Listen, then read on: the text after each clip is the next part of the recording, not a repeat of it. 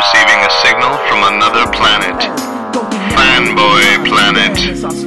Watch anime chicks with inflatable breasts. You might be a Trekkie. Sit back and watch as the uber geek goes and kicks it up a notch. Turn to the letter F in your dictionary and add this word to your vocabulary.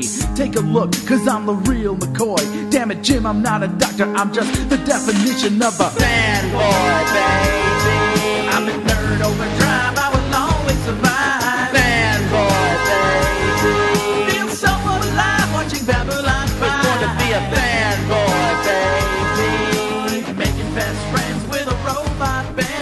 This is Derek McCaw, editor in chief of FanboyPlanet.com. And this is the Fanboy Planet podcast. It's just a little different than our usual episodes. Podcast producer Rick Bretschneider has been busily working on a lot of things with Worldcon, including discovering the secret identity of Sansa Stark. If you see him next week, ask him. And uh, I have also had a difficult time juggling schedule and activities, and so we just could not meet up this week. And instead, we thought we'd offer up a special interview episode as we still had some interviews from Comic Con. We're going to put one in here. And we're going to, uh, I'm going to talk a little bit about some news of this week because it's updates on previous episodes, conversations, and then we're out. So, shorter than usual although my introduction is as long as usual. So, uh, without further ado, this episode, week's episode, is brought to you by Worldcon, and here you go.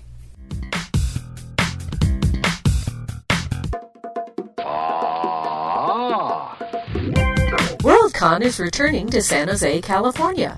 What is Worldcon? The 76th World Science Fiction Convention is the world's fair of science fiction. Writers, readers, and fans from around the globe will converge on the San Francisco Bay Area this August to mingle, read, write, play, geek out, and celebrate all aspects of science fiction, fantasy, gaming, costuming, and more. The highlight of the weekend will be the presentation of the Hugo Awards on Sunday evening. For more information, visit worldcon76.org to join the thousands of attending members in San Jose from August 16th to the 20th, 2018. You can get the latest from Worldcon 76 on Twitter at Worldcon 2018 and on Facebook at Worldcon 76. And of course, you are listening to the Fanboy Planet podcast on your favorite podcatcher. You can find it on Apple Podcasts, Stitcher, Podcast Pickle, and many others. So please, if your favorite podcatcher does not actually carry the Fanboy Planet podcast and you don't want to listen to it from the website, fanboyplanet.com, then please tell your favorite podcatcher that you'd like to have us we'd like to have them. Why not? And of course, if uh, we talk about anything on this week's episode that you would like to own for your very own and you cannot find it at your local brick and mortar store, then by all means, please help support Fanboy Planet through Amazon. Each and every page of Fanboy Planet podcast, as well as the Fanboy Planet website has an Amazon search box. Sometimes there are direct links to things that we have talked about, but all of it gives us a slight remuneration kickback as affiliates of Amazon as well as affiliates of Think Geek. So you can go there through the ads on Fanboy Planet, and any order you make through there will also provide a little bit back to us as well. So we thank you for that. If you'd just like to help defray the cost, support us in hosting a podcast and a website, you can go to PayPal at editor at fanboyplanet.com. Also, if you have any questions, comments, compliments, commentary, criticism, write in to editor at fanboyplanet.com. I will read your letters on the air. Or your comments on Facebook if you'd like to follow us there. It is, of course, at Fanboy Planet, as well as tweet us at Fanboy Planet and follow us on Instagram at Fanboy Planet. You, you're probably sensing the pattern. Anyway, uh, let, let me get to it. That uh, our last interview, well, our next interview from Comic Con was I love going through Artist's Alley and discovering a new book or new artist that I'd never considered before or never heard of before, but something about their work just totally draws me in. And this was the case with this guy, Shaun Manning. He's actually a writer, not an artist, but he had a new book that had come out uh, he had kickstarted it, got it out there, and now they're looking into distribution. It's called The Red King, and it is the true history of the King of Scotland that we know as Macbeth through Shakespeare. And so he talked about his inspiration with me and his desire to tell the true story. So please uh, enjoy this interview with writer Shaun Manning. We are in Artist's Alley. I'm talking with Shaun Manning, who is the caught my eye uh, with a with a comic book adaptation or interpretation of the Scottish play called uh, Macbeth, the Red King. And so, let me start by by asking that what is what draws you to this material. Um, well, I was in a production of uh, Macbeth in college. I was uh, I was a soldier, so basically my my entire role was just to get killed uh, over and over by the major characters. But you know that gave me some time to talk with some of the students who were who were studying the, the play, the dramaturgy students, and they they had mentioned like, oh yeah, every you know everyone in this play was a real historical person except for uh, Banquo and Fleance, and that made me think like, well, that's interesting because they're so central to the play. And so I'd been thinking of doing um, of looking into the history and doing my own take on um, this real life king and the more I found, you know, the more that that story is something entirely different, and also just really, really fascinating. Um, so yeah, my my book is uh, actually not an interpretation of or uh, uh, of adaptation of Shakespeare. It's an original story based on uh, historical sources, um, telling a, a, story in which Macbeth is basically the hero.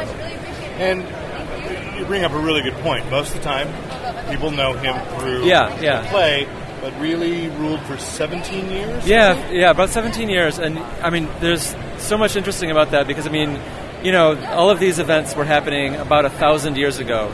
And when Shakespeare was writing, they were, they, it was it was still 500 some years after the fact. So it's not like, you know, and Shakespeare's sources were, you know, he basically had two two sources that he went to. One of them may have made up the Banquo character, uh, and even that, like Banquo was the was uh, helped Macbeth kill Duncan, in the source in the source material. So Shakespeare had his own agenda, and so I mean one of the things that I think uh, this book can do is show, you know, help people think about how we tell how we tell stories of the past, who gets to tell the story, and and you know how you choose what to put into a story. Um, so I mean I'm not saying that mine is is the true Macbeth, but it's another Macbeth. It's another it's another portrait and you know I certainly invented a lot of stuff because there's simply there's simply not enough information, reliable information about his life. But what we do know uh, paints a very different picture from what Shakespeare did. And they, uh, you are just triggering interesting question after, or at least to me, sure, sure, sure. question. Well, you know, as a writer, uh, you've done Star Wars, and you've uh-huh. got a graphic novel uh, called Interesting Drug from Archaia. Yeah. Um, know, what do you see the role as the artist in society? Shakespeare managed. I mean, he was commenting on his time, yeah, really, yeah. But he's using a 500 year old story, yeah. And in the meantime, we lost who the real Macbeth was. Yeah. So, you know, what do you think of the power of, of the writer and your place in that power?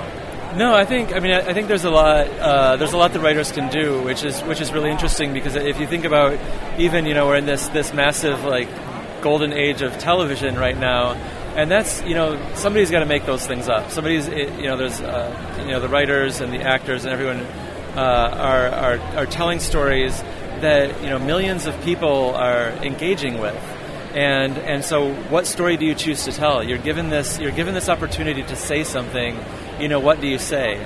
and not everything has to be profound. I mean, sometimes you just want to do stupid things. Like, I mean, I, am working on a couple I've got. A, I'm working on a couple things right now that are just just pure fun, ridiculous, you know, horrible black humor about uh, terrible people. But but I mean, uh, but I mean, but but there is there is so much that you that you can do, and I think the best way to do it is to not be, you know, to not wear your agenda on your sleeve, um, because I, that that's something that loses me right away. Um, because it's like even if I agree with their perspective, I'm just not interested in being lectured to. Um, and so what I, you know, I'm not trying to, I'm not trying to teach you about history necessarily. I am telling a story that will also teach you about history and will also hope, hopefully make you think about how history is is uh, performed. Now, uh, you mentioned playing a soldier and getting killed over and over. How did that feel as, a, as an actor on stage to be the uh, fodder one, two, three, four? Oh my God, it was brilliant. Uh, we had a we had a kind of running joke in the play. You know, there's the, there's the line. Um, it's like I, I cannot strike at Richard uh, at wretched Kearns, and we we had decided that he was actually referring to a character called Richard Kearns, which was me. Um, and uh, so yeah, I just got beat up a bunch. But there, there was one night during um, during performance. You know, we had these.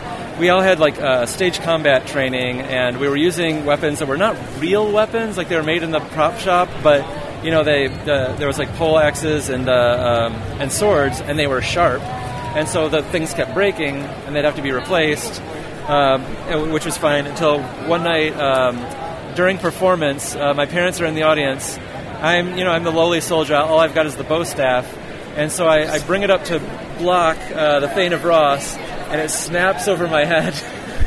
and so, uh, and so, thankfully, Ross uh, had had the sense of mind to just like, you know, hold the sword over my head menacingly rather than carry through with his motion. Uh, and so I was like in character, just like looking up, and ran off stage. Uh, there's the curse of the play, I guess, in action on it. Well, thank you. Looking Yeah. forward to reading this. Yeah, book. thanks. Once again, thank you, Shaun. And I also wanted to give a quick update on a couple of different stories that we have talked about several times on the podcast. Well, one several times, one we just talked about last week. Which, uh, first of all, Disney's streaming service, or as the industry is affectionately calling it, Disney Flix, uh, Disney CEO Bob Iger did make a presentation to investors this week and talk about it. There'll be nothing harder than PG 13 fare, and anything that's R rated, and I'm assuming that will include Deadpool and any other X Men associated films, or even some Marvel uh, associated films that might be harder, as there were rumors of. Of, of others, as you know, we have Deadpool, Deadpool 2, and Logan are all rated R. There was talk about developing some Marvel projects that way before uh, before the Fox purchase was created. Anything there that's R rated will likely show up on Hulu because once that purchase goes through with eh, of Disney taking on Fox, that means that they will own 60% of Hulu. So that will become a streaming service for their R-rated films, Fox films, Alien, Predator, and uh, Aliens versus Predator, as well as Fox Searchlight, some of their more adult fare uh, or more- mature fare, I'd, I'd rather call it. And uh, so, what Disney will have is they promised the Jon Favreau live action Star Wars series. They have several several new projects coming. They're going to lean on Pixar, of course. With uh, there's going to be a Monsters Inc. or Monsters University, more likely. Uh, animated series. Of course, we're going to get the Clone Wars back, the animated series of, of Clone Wars, one final season there from the streaming service. They did not announce a price yet, but they did say, or Bob Iger did admit, they're going to be lighter on content possibly for a little while than Netflix, so they don't feel like they should be charging as much as Netflix does. What that actually means, I don't know. But because of previous deals for the Star Wars saga, any film made after 2019 that is in the Star Wars universe, released theatrically, can show up on Disney Flix, for lack of a better term, right now. But Star Wars itself and the episodes 1 through 9 will not show up until uh, until a, a deal, previously existing deal expires, possibly in 2025. So they will not be in the initial lineup of the streaming service. We also uh, need to talk about a little bit that uh, there's been even greater support for James Gunn, and it's only fun to throw out, worth speculating, that Disney has not finished figuring out what they're going to do with Guardians of the Galaxy Volume 3, if they're going to use James Gunn's screenplay. I've seen articles both ways saying insiders say they're not going to use the screenplay, insiders say they are going to use the screenplay. Dave Bautista said, at the very least, they'd better use the screenplay, but I don't know what Bautista's weight actually is in this. But what has also come out today is that several studios, and they will not go on the record, are interested in James Gunn and, as they say, would hire him in a heartbeat. So it would be fun to speculate, and that is at this point only speculation because James Gunn is, as a creator, as a filmmaker, not in play. He has to work out what's going to happen with Disney.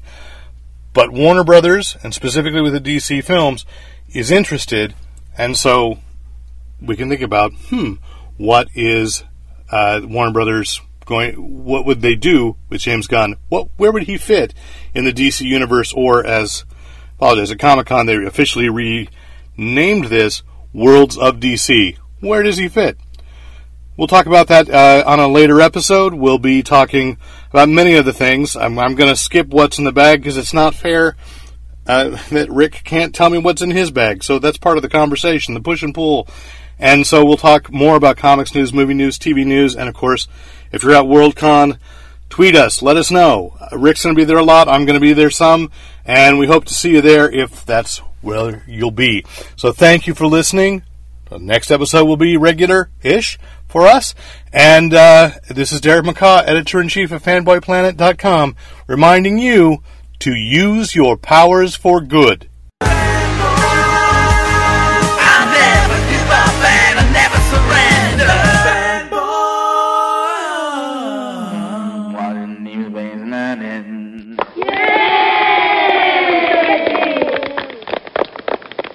Thanks once again to the great Luke Ski for use of his music in this podcast. Visit Luke Ski at www.thegreatluke, L-U-K-E-S-K-I, dot com.